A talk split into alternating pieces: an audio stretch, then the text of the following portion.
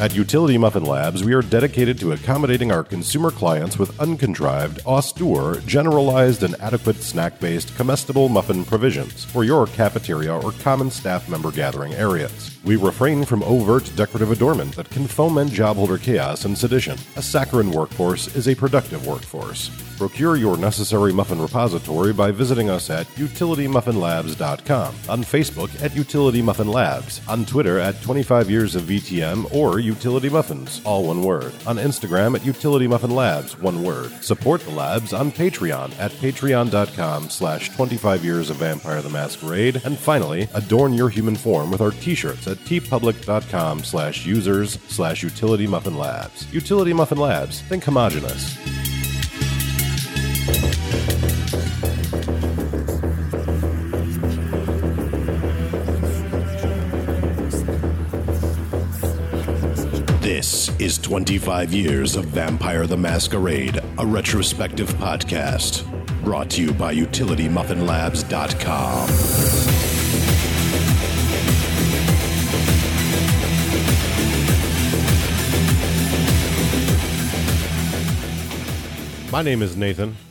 My name is Bob. And How today, you do? Today, today, today, we're gonna review. We're gonna review the Toreador Clan book for you. It's revised. That's my singing voice, by the way. I'm really sorry I subjected all of you to that. It's just not right.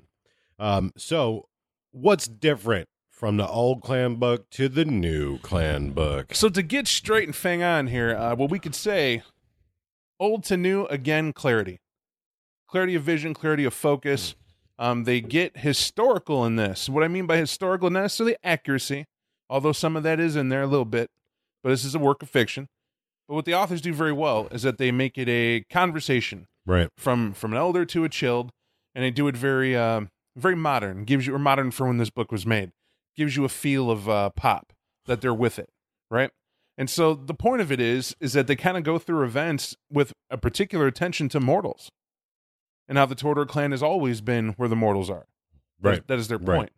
and they and they hammer that home. And I don't want to go through it only because first one we we did we Right. Did due diligence We've with it. reviewed Toreador Clan book, the original one. We've talked about Toreador till we're blue in the face. I mean, the Toreador or the Toreador, right? But this is going to give you a little bit more flavor for that clan. The other good thing about it is that I uh, I enjoy that with historical reference and attention. There's one point that they kind of go over, and that's uh, slavery. Now, what's interesting is every clan book kind of glazes over it, right? And mention it's gone, except for Clan Brujah. Clan Brujah kind of gives you an idea what they thought about that was the revolt. Right. That's what they fucking thought about it. Shit's gonna happen now. You done fucked up, a A Ron. right? That's that's what they do. But the Toreador are like, we don't understand. Like they insult everyone. They go so far as to say, for some reason, at some point in history, we decided everything in Africa was ours, Right. and the whole world came to do it. And it was, and it wasn't a thing, right? And then they went about so in depth to say, we believe in ghouling, right? And there's some Toreadors who said, what's the difference between ghouling someone and having slaves? And the majority of the Toreador clan says, oh, every bit of fucking difference. Because, you know, ghouling one or two loyal individuals who want to serve you and you wish to keep around for Right. aesthetic reasons, even if you want to be a cruel person and Right. a tyrant and you want to keep five or six because they're going to be yours, that's not an entire race of people, right? And then they go so far as say the Indians, the Africans, uh, uh, the Span, everybody that they mentioned that era that had a turn at being slaves or were a part of it, they go, we teach you who the victims are and to feel sorry. And they go, oh man, and to feel like shit. What we don't teach you is who are the assholes that did it. You ever notice that? Right. You crack a history book, it doesn't mention who did it. They only mention what happened. And then they say it's a collective we. And it goes so far as to say, what are we, idiots? And to me, that's proof, right? That's proof in the pudding that Toreador clan is absolutely where the mortals are at. The, to me, the writers blended that opinion is very humane by any Right. by any stretch of the imagination, right? But it's also duality, isn't it? At the same time, it says we get it, but you shouldn't have. Now, collectively, there's a there's a thing that also strikes me as uh, pretty profound. When slavery was monetary, that's the era of Rome. hmm You know, they had slaves up and down, right? That's just just what they did. Right. Hell, the Greeks had slaves. You know, Sparta had slaves. I mean, it's Well, and when you think about it too, from the perspective of a vampire, I mean, once you're a vampire, you know, you kind of touched on this earlier in your in your statement, but um, the concept of slavery is a little bit different, right? Yeah. Because you're are they your slaves or are they your food? You know, if you if you had a farm and you raised cattle, would you call those cows your slaves? And that's where that line is, right? Right. Because that very line is very inhumane. It's saying how it is, right? Mhm. And and they don't address what happened in Rome. Why? The mortals did it. Right. You see how it is? But then you're like, wait, wait, wait, Bob. Slavery as we know it in the modern, mortals did that too. Well, to the Toreador clan, it's different. Hmm Slaves in Rome were done in mass everywhere you flipped around because what were you going to do with the people you conquered that were right there? Right. See, the people in Rome didn't leave. Let me let me rephrase this. The area that was Rome, the people that conquered, they gave opportunities to do something with themselves, right? The ends of it. Right. And that's a very messy statement, but they did in a way and it was a shitty situation. Slaves from Africa were just stolen, right. right? They went up there and someone said, sure, give us money Right. for it now. And then we left with boats and they disappeared. And you can go in and out of it, right? With it. Right. But it's the perspective of humanity Sorry. that this comes from. And I feel that that section highlighted it.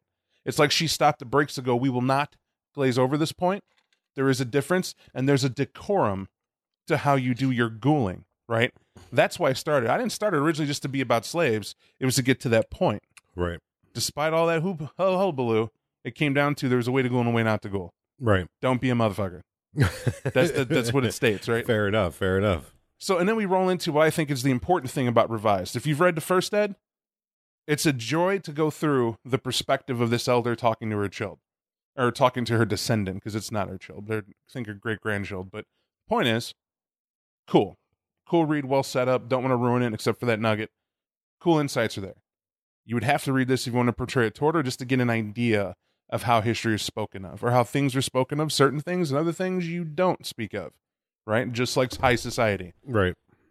However, when you get to the section about the aesthetic unve- unveiled, they have a quote here from uh, Bret Easton Ellis from American Psycho.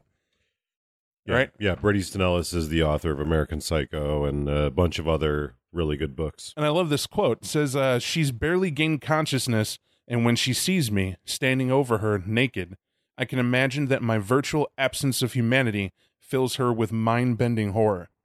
Now, you and I both read the book. Uh huh. We've also seen the movie a gang of times. right. My predilection to not want to repeat shit does not apply to American Psycho. because having read the book, I feel I feel the movie does justice if you read the book. If you've just seen the movie, you're missing something. Right. The the movie definitely um, focuses more on the absurdity of this this uh, the, the story, and the book is chock full of absolutely horrific shit. But what that quote does is it wakes the mind up. Right. That's how it hit me. I was reading this in a new chapter. Okay, it's still toward, and they're like American Psycho quote, and they're like strap on a feed bag. We're vampires, Let's get into this. Right. and it's like, oh, it's badass, right? And for the most part, I mean, when you get to this, brilliantly, it's done. It dives into, yeah, you're embraced now, and here's what it, yeah, you're right, that's there. But here's what it means to be a vampire.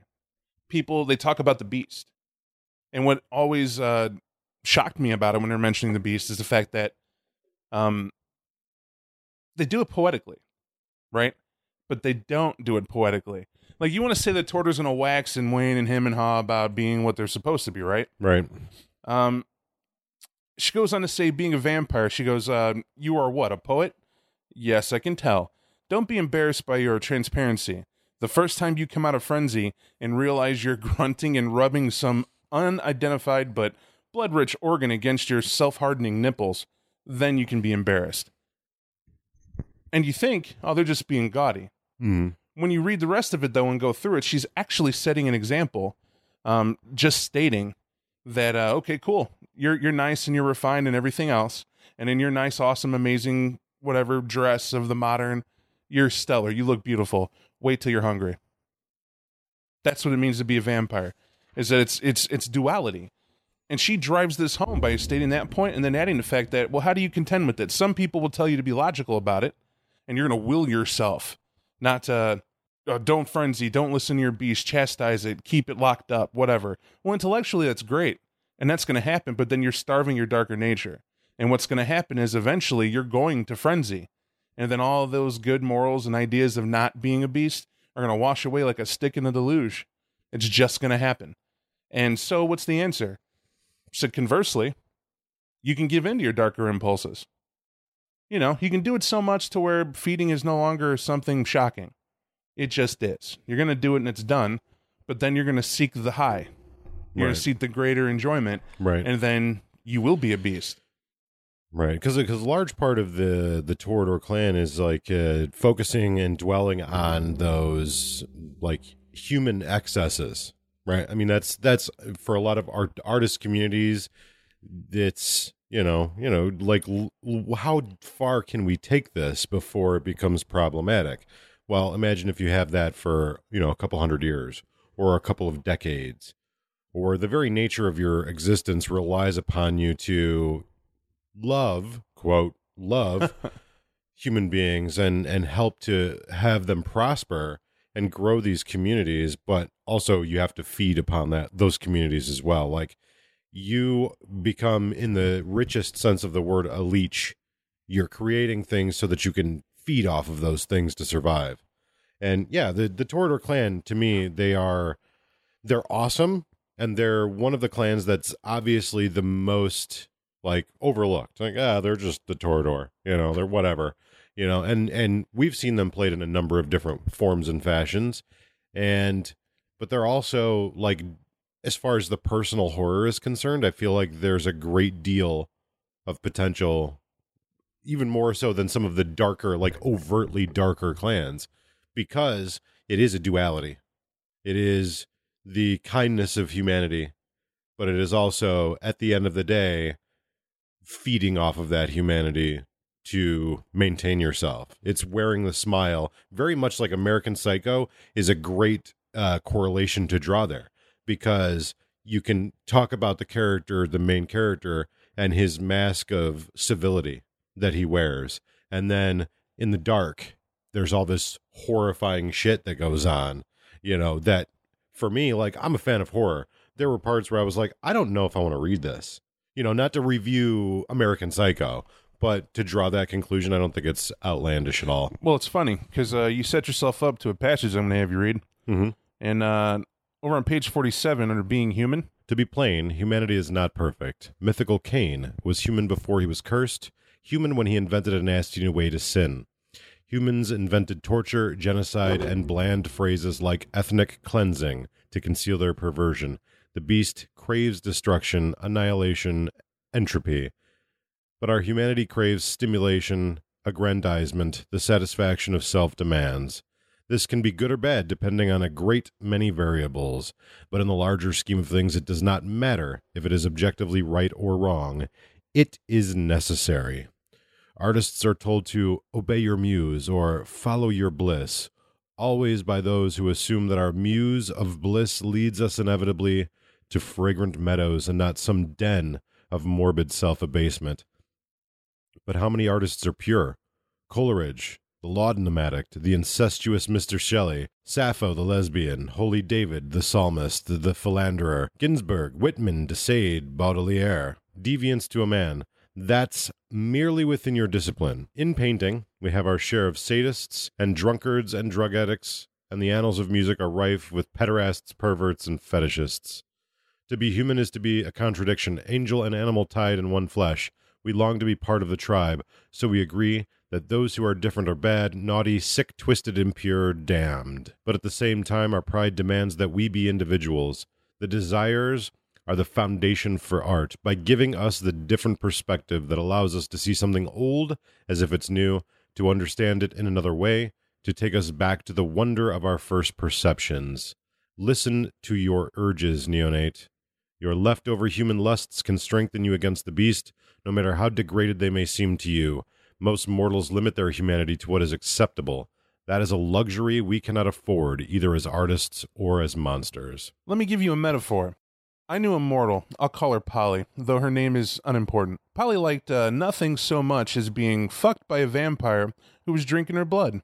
Among those warm kind who've learned the pleasures of the kiss, this conjunction is not altogether uncommon. Polly took it farther.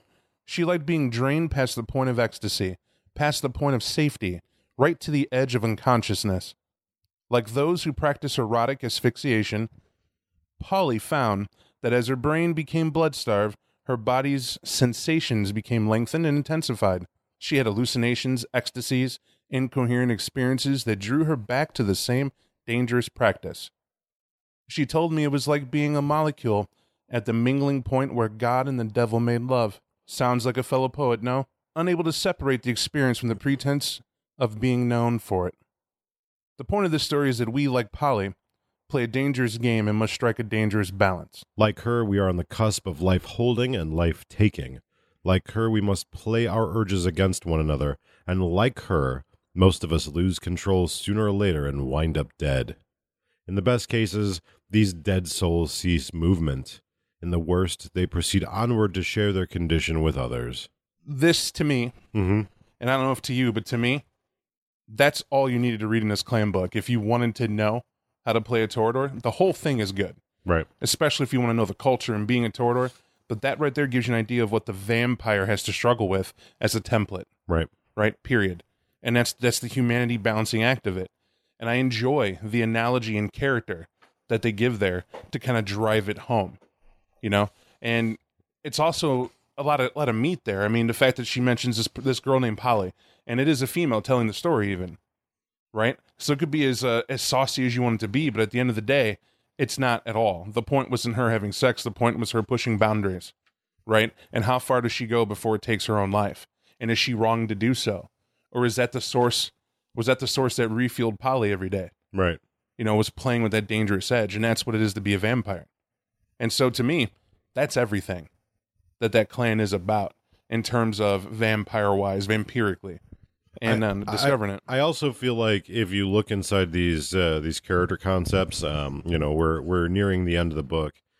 I feel like it gives you a really good perspective on like how vastly different the Toreador clan can be from part A to part B. You know what I mean? Like from spec from both sides of the spectrum. Like there when you open this up, you're gonna have the folk artist, right? Everybody knows a folk artist. And then just a couple of pages in, you're gonna see the slavering madness of the pack priest. right, right. And and it's like the, this clan embraced both of those people. Yes, because this this is our art. However good or bad we are at it, this is our passion that we pursue that we follow. And this is very different than someone who sits down at a piano and like works out a symphony. It's different, but it's the same. It's seeing how deeply we can take this art, how much we can do. And like for me as a person, as a human being, I definitely believe in like the let's try to keep this less homogenized. Let's let's take this and see where it goes. But I don't want it to become a formulaic thing because then to me it's no longer an art. I think the clan was deliberately made to where it wasn't sensational, Right. right? To read initially, Right. It was made to be stored potential for for that sensation, meaning I'm going to be a Toreador, I'm going to be an artist, and that's everybody's thought at playing a Toreador. But then, what is my art form? And that does matter to the character, Right. but it doesn't matter at that point of conception. No. What matters is is where you're going to take that to. Right. And here's another thing too, and this is the thing that always fucked with me about Clan Toreador, and I use that word fucked with me with such emphasis because to me this clan is just a little crazy. Right? They're not quite over the edge, but they're just a little crazy, and you have to be. But think about it like this you're a character, you're a person, a human being. We'll use it for instance. I'm just a guy, and like occasionally I like to sketch, or occasionally I like to build things out of clay. Whatever, you know, I'm, I'm a hobbyist. But someone, some crazy Toreador, saw that and was like, there's something in that that I can't. It's just, if I had that person, if I had their spirit, I could just, mm, I could mold it into greatness. Like I can see they're just on the verge, they're just on the cusp of greatness. And I just can't stop but focus on everything that they do. And it, they just need a little push. And I could help them. I could turn them into greatness. Maybe if they had an extra 50 or 60 years to work on that craft, we could we could maybe we could do it together. Maybe I could get a little taste of what they have that they just need help developing and boom, now you have a Toreador. Now you have two Toreador. And you have one guy who's like, shit, I just worked part time at the 7 Eleven and I built little toys out of clay. And now I have this crazy person who's at my window every fucking night and I don't know what they want from me. Like I have Right. no, you know. Right. So it's like it's not even just the character itself that you're creating, or this clan book, or the terrible world that you're being drawn into. You could end up there as of no fault of your own. You're a goddamn hobbyist, and some other person sees something in you you don't even see, and they're pushing you and pushing you and pushing you, and it's just not getting any better. And you're talking from the victim's perspective of being selected. Right. Because that torture perspective that they get into as well, because that's something what you just said isn't in the book Right. over what it would be to be selected. That's not there. Right. It is to be the selector. And they talk about how Toreador to combat their humanity, not even that. Don't even look at it as combating humanity. You are with humanity, and they see it as a very beautiful thing to have a have a family Right. to come home to every night. Right. And then have a honey, I love you, and have a daughter and kids you put to bed, and Right. cook dinner for them. Really, you have someone else, but you can cook dinner for them, and you say hi to your partner. Call you mom, and you have a husband that you uh, put to bed, or a wife that you put to bed, and that's on you. Right. However you build your life, but inevitably, as sweet as you are, as calm as it keeps you, you're gonna frenzy. Gonna miss a kid or two, right? It's bound to happen Right. because because teenagers act out. Kids say some shit they shouldn't, or worse, they all obsessively wait to see what you do that evening. Right? Imagine the horror of having straight A perfect kids. And a, and a husband or wife who doesn't fuck up once. No sick days to stay home. No, I'm staying out late to cause suspicion and drama. You are their all. And Right. oh, how that would suck getting everything you wanted out of someone. Anyone listening? if you've never been in a situation where somebody gives you absolutely everything you've ever wanted, right? Parents talk about it. You spoil a kid if you do that. It's not only that you spoil them, you're boring them. Right. You force them to think of other things to entertain themselves with other than what you're doing. You're setting yourself up. Same thing with the Toreador. And then they said, or even worse, and this is the goal of all who do this. You do find that perfect family that treats you normal, that yell at mom. Mhm. Dad has fights with you. Dad cheats on you, and oh, how delicious that must be. But then 60 years go by, you didn't change. They're dying. Right. You're outliving them. And the tragedy that that brings into you. And and, and a comment just rather blasé to say, oh, yeah, well, you know, there's a lot of vampires who just go missing, you never hear from them again. Right. I have to imagine that's because a lot of them just walked into the sun to join their loved ones. it makes sense. It's what you do, but but but don't be one. And then it, and then it moves on through it. And I'm like, that's that's horror. right. That's that's tragedy right there in a nutshell, and it's good. And then the other comment because you sparked this when I I know I pointed at you excitedly, Mm-hmm. but I don't want to interrupt you. But uh, He Bob points at me excitedly. so uh, Hannibal, Uh-huh. the TV show, Yep. the character Hannibal Lecter, if he was a vampire, makes that not so bad. right. You know, and if he's he's a Toreador, if there was anyone I could Right. say to a TV show who would have been embraced, would have been his ass. Well, and that's that's that's definitely like a perspective that like um like there's a certain humanity to the character, whether it's for pretend or for real. right. And then there's a certain darkness to him as well. I always here's a little secret of mine. I've always wanted to be a wrestling heel, right? I've always wanted to be I've always wanted to be a pro wrestling heel, like a manager, you know, someone who just I just come out and I just piss everybody off. And on more than one occasion, Clan Toreador has allowed me to fulfill those dreams, right? To just come out and just be so caustic.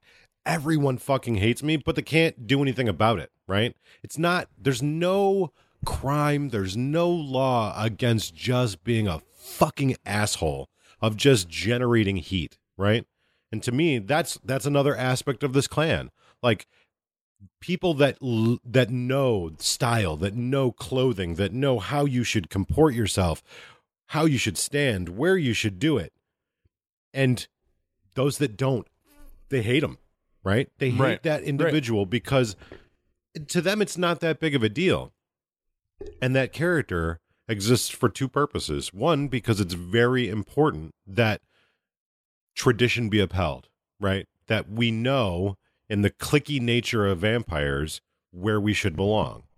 But it's also there because not only is that character curing boredom for himself, right? He's challenging himself every night to make sure that he's always the suit is always pressed or the dress is always on properly. But also, he's there because there's old fucks there's really old fucks who are watching and going, that noise alone, just that little chuckle, that's enough. It's like you're a juggler. You really are for the elders. You're just juggling, juggling. But the elders, those that have lived hundreds and hundreds of years, they go, I go to Elysium because the blah, blah, blah Toreador guy, he's very funny. So in here, we're you know you're highlighting beautifully. Um, saves time because the book that I, I didn't want to end this without mentioning that culture, and what you just did did it beautifully. Is understanding that that's not only the neonate and elder perspective, that's how you play a Toreador.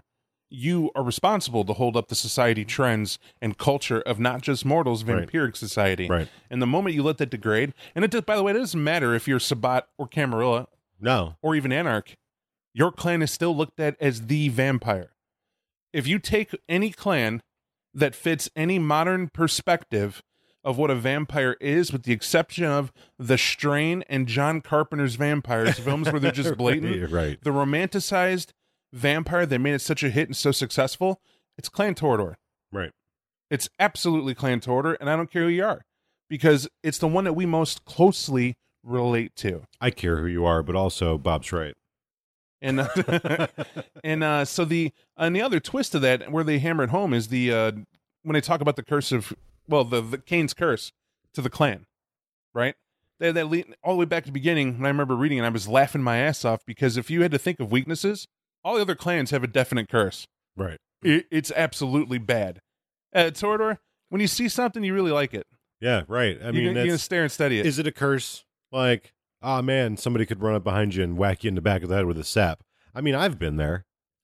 I played Toreador once Right. with a uh, with with that flaw that was addicted to porn. right? Got in trouble for it uh, because he was a photographer. He shot for it. He went that far. He's also a stalker. There's his dark side, and he would just get enraptured with staring at the female body and males. And then inevitably, it dawned on him that what he really enjoyed was shapes, sculpted clay. Right? Mhm. That's where it evolves to. And I kept thinking back to that whole thing and like, why do I have? Why is it a flaw in my sheet? It's motivating me to would- find things to make into Yeah. something cool. I would say, um, from all the the potential flaws, the drawbacks of being a character or uh, of uh, playing a vampire clan, of all the drawbacks, I think the Toreadors is the least mm, give a shit. Like it's Right. It's yeah. It's like oh my god, that thing's really beautiful. So I really want to look at it. No shit. And and they Sorry, sorry, White Wolf. I, Right. You there may be a message, the hidden meaning there somewhere. I think there is. I, I do too. To be honest, I think I think it's there for you to portray the vampire's classic weakness, Mhm. right? Classically, a vampire can't uh, look at beads, right? Right. It was throw beads or right, on the right. and They're gotta- obsessed with doing it. They made a romantic spin to it. Is Mhm. what they did, Right. And I think they did that beautifully. I just feel like when when Cain, when Cain levied his curses, if Cain levied his curses, he was like, "Brujah, you'll be unbridled rage.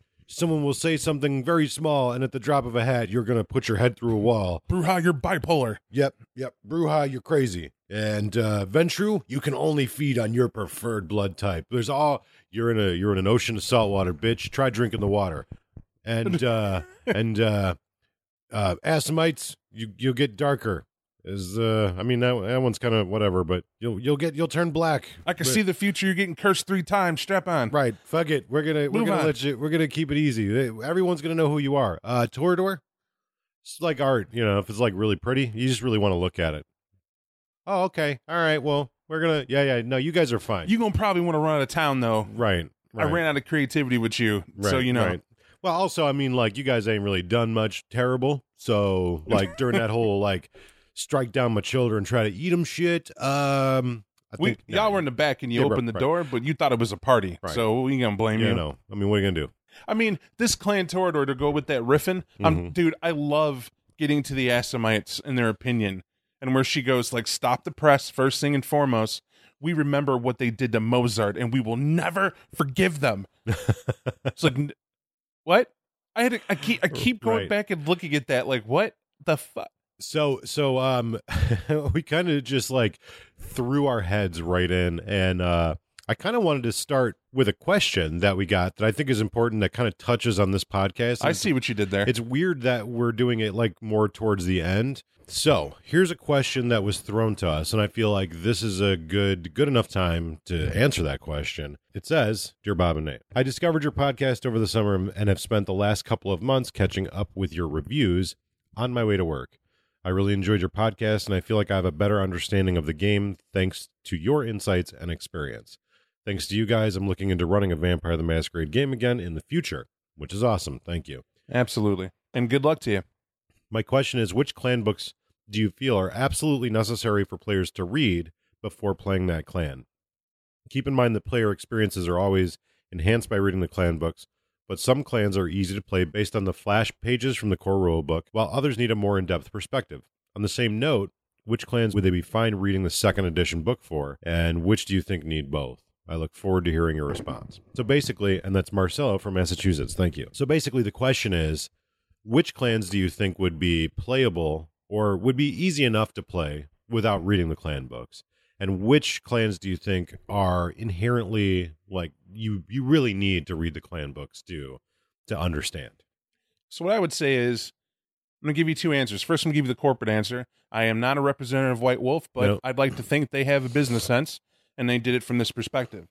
The flash pages, as you describe them, those designed for a neonate's perspective. Anybody can play the clan out of those, but only so far, meaning they're not going to be in depth.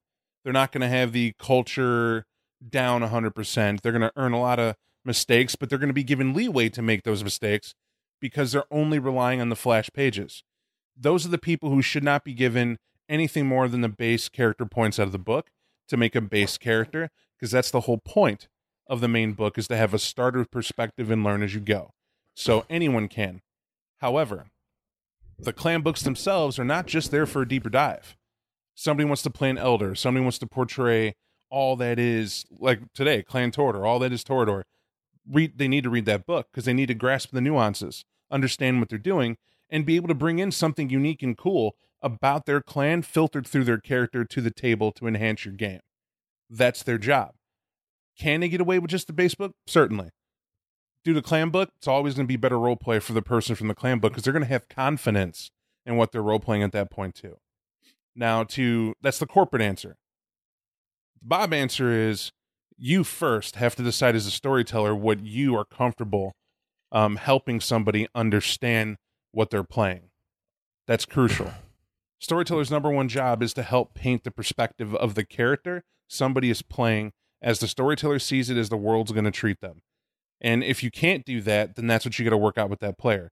Either that player is too sensitive and can't handle what they thought they could, or you know maybe you're being too aggressive. But that's that's something that'll come that'll come out with time. That's just growing pains of starting it and doing a game. What I will tell you though, if you, the storyteller, do not seem like you understand the clans you're allowing them to play, you're going to lose your players, and you're going to lose your want to do it because you're just gonna you're just gonna be stumbling way too much to hold interest. So I say, I can give you my perspective on what I started with. I did Brujah, Assamite, Toreador, uh, and it was Nosferatu. Of those mentioned, I should have done Ventrue Mm-hmm. and only Ventrue. Because that seems to blow mind here because what did I what did I mention? Number two was Assamite, right? And fucking know that clan. Right, I read it out of a book and was like, "You're ninja assassins with fangs." right. Wrong. And you know the player played it accordingly. I didn't know, and I felt stupid and I was embarrassed, especially when I read the clan book myself and was like, "Oh my god." Well, because of that embarrassment, I read all the clan books and decided what I had. Why I said Ventrue. Ventrue clan is pretty salient. Of all of them, they're the calmer to play because of the the, the strict discipline it takes to play a Ventrue, and also they're not too bad to portray as a player because they're not about uh, the moral degradation is shown on high before low, Right. and there's there's a bit of doting that goes on with it too. Mm-hmm. So you, you're very easy to play someone to come over as a Ventrue and tell someone what they can and can't do, and it's expected in that clan. But that's my personal perspective. Yeah. So I would say um, I'll give you uh, just a couple of darts to the dartboard as far as like you as a player, what you could get away with without reading the clan book. Um, and this is all subject to the game you're playing in and the storyteller that's running the game, of course. But so I would say for a lot of us, we benefited from playing in a game that was set in Chicago. And that's because the Chicago Ventrue, where Bob had mentioned I was piggybacking off of that. Bob had mentioned the Ventrue, and the Ventrue in Chicago, they do what the fuck they want, right? That that that seems to be there's one guy who embraced that brood and they do what the fuck they want, right? So if if a Ventrue is going to come to you and go, "What is your dignitas?" You could be like, "Yeah, I was embraced by a load and you can go eat a dick." And or insert sexual Right. organ here. I'll do what I want. Me at when I played, I played a Brujah, I played a Toreador, uh, I played a Malkavian, um, I played a Gangrel, and um, I think then I was like, let's dip my toe in the water of Ventrue, and so we'll say the majority of the Camarilla clans, you really you you don't need to read the clan book to play them, but it will certainly enhance your play. Now, you get into like Clan Assamite, you get into the Lasombra, you get into the Tremere. Especially Tremere. Tremere, I think, is the most requires the most reading to play in a Camarilla game, and you will benefit the most from reading it and, understand, and understanding it. To me, I think that just reading the splash page in one of the main books, there's no way they can give you enough information about that clan because that clan is like joining a club that has tiers and you need a key to get through every door and they don't tell you you even need keys before you you join the club right so for me that's the the tremere definitely read the clan book I just thought something. Lightning hit the brain, and uh, here's something that answers your question completely. If you wanted a uh, neutral duh response, Toreador, Ventrue, Gangrel, all three uphold the tropes of what it is to be a vampire in the classical sense, Right. And where it comes from, right? Gangrel have the animalistic frenzy and whatnot, but the understanding of the beast and command of animals, right the Ventrue have the domination of will and the, the structure of owning a city and owning the mortals from afar yeah for sure the Toreador, romance, right? The easy seduction of people they talk to. Those are all three what vampires were known for powerfully and whatnot. right And granted, you don't have the supernatural strength and what have you, but you do have the speed, you do have the resilience, and that is more than enough. right I don't include Brujah in it because frenzy is really not any vampire can frenzy, and they're all going to be pretty pretty kosher. But the Brujah have a different perspective, but it depends on the audience. But those three clans I mentioned, those ones would be easier to understand from the ground up. Right. Brujah is uh, fundamentally, if you can wrap your brain around the concept of rebellion and and uh, bucking the system, you can get behind Brujah. Right. Visionaries. There's there's no one that's going to tell you right or wrong about how you're playing a Brujah, unless it's a Bruja telling you you're doing it wrong. um, and then with the Ventrue, if you can understand the concept of leadership, of leading by example, of making decisions because no one else is capable of doing it, you can get behind Ventrue, right? The players, I think, as a storyteller, the players are the ones that kind of like create, you know, little pockets of like, oh, you're not doing this right. Okay, that's fine. But if you can portray leadership, if you can portray an upright standard of morality, the Ventrue clan is going to go, well, you know, he doesn't know the specifics, but fuck it, we'll indoctrinate him. That's fine. and, and you're thinking in your head right now, well, you can play a Ventrue Rebel. Can you? I think a Ventrue Rebel would actually have be very structured and organized in their rebellion. Right. They're not Oh, just yeah, going to rebel to rebel. They're going to be like, "Fuck the clan," but I'm now going to sell drugs and run and Right. run guns. But I'm also going to uh, develop my own way of being. But it's going to be the right way. Right. Uh, I think um, once you start once you start making a Nosferatu, there's something natural. There's something holistic about the Nosferatu clan. The moment you have to live in a sewer, uh, the clan book is not super important. The Nosferatu will find you, and they'll you'll you'll understand right away. So I don't think they're necessary to play uh, to read the clan book. Um, but then basically everything else is going to majorly benefit from it. Now, I'll I'll level with you, storyteller to player, player to player. You're to benefit from reading all of the clan material. You're going to benefit from having a complete understanding as a player so that you can portray what you're trying to portray properly. So you know when you're intentionally going off the rails or when you're trying to align yourselves with the stereotypes of the clan. Here's the thing: if you just grab that base book and you decide to run some test games, three to five friends, you're going to have fun. There's no right or wrong way. Yeah. Have fun. And I actually I stress this.